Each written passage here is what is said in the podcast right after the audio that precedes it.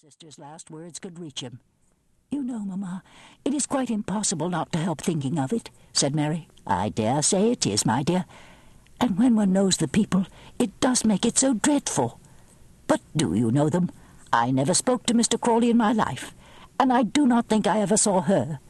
I knew Grace very well when she used to come first to Miss Prettyman's school. Poor girl, I pity her. Pity her? Pity is no word for it, Mamma. My heart bleeds for them, and yet I do not believe for a moment that he stole the cheque.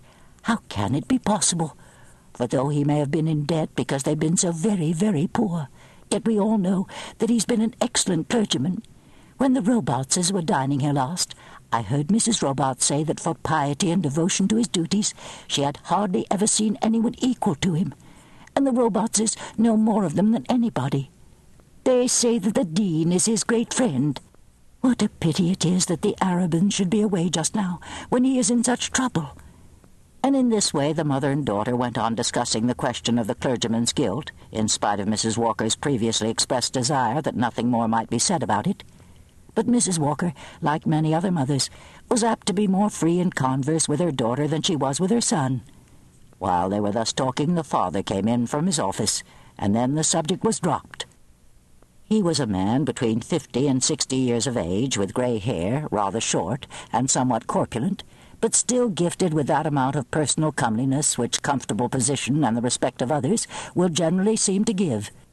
A man rarely carries himself meanly whom the world holds high in esteem. I am very tired, my dear, said Mr. Walker. You look tired. Come and sit down for a few minutes before you dress. Mary, get your father's slippers. Mary instantly ran to the door. Thanks, my darling, said the father. And then he whispered to his wife, as soon as Mary was out of hearing, I fear that unfortunate man is guilty. I fear he is. I fear he is. Oh, heavens, what will become of them?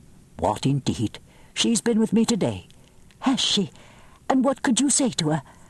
I told her at first that I could not see her, and begged her not to speak to me about it. I tried to make her understand that she should go to someone else, but it was of no use. And how did it end? I asked her to go into you, but she declined.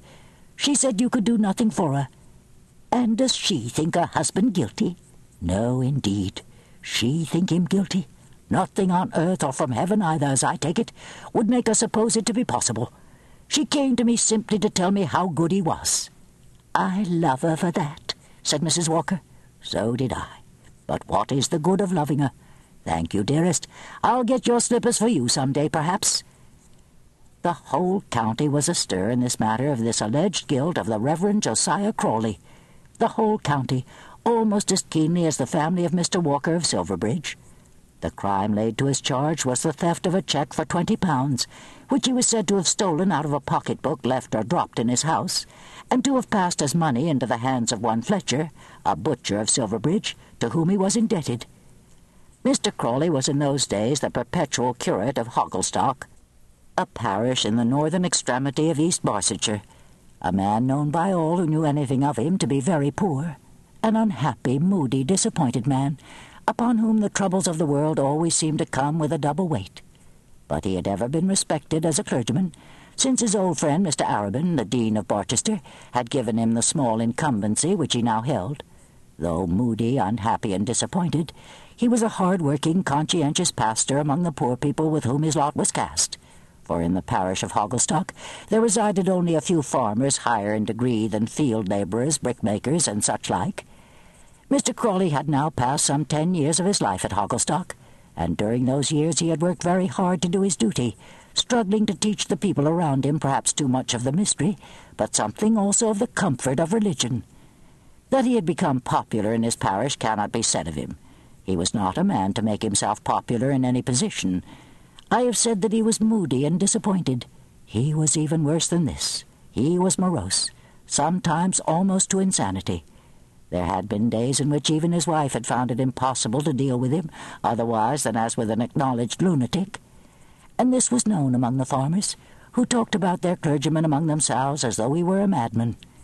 But among the very poor, among the brickmakers of Hoggle End, a lawless, drunken, terribly rough lot of humanity, he was held in high respect, for they knew that he lived hardly as they lived, that he worked hard as they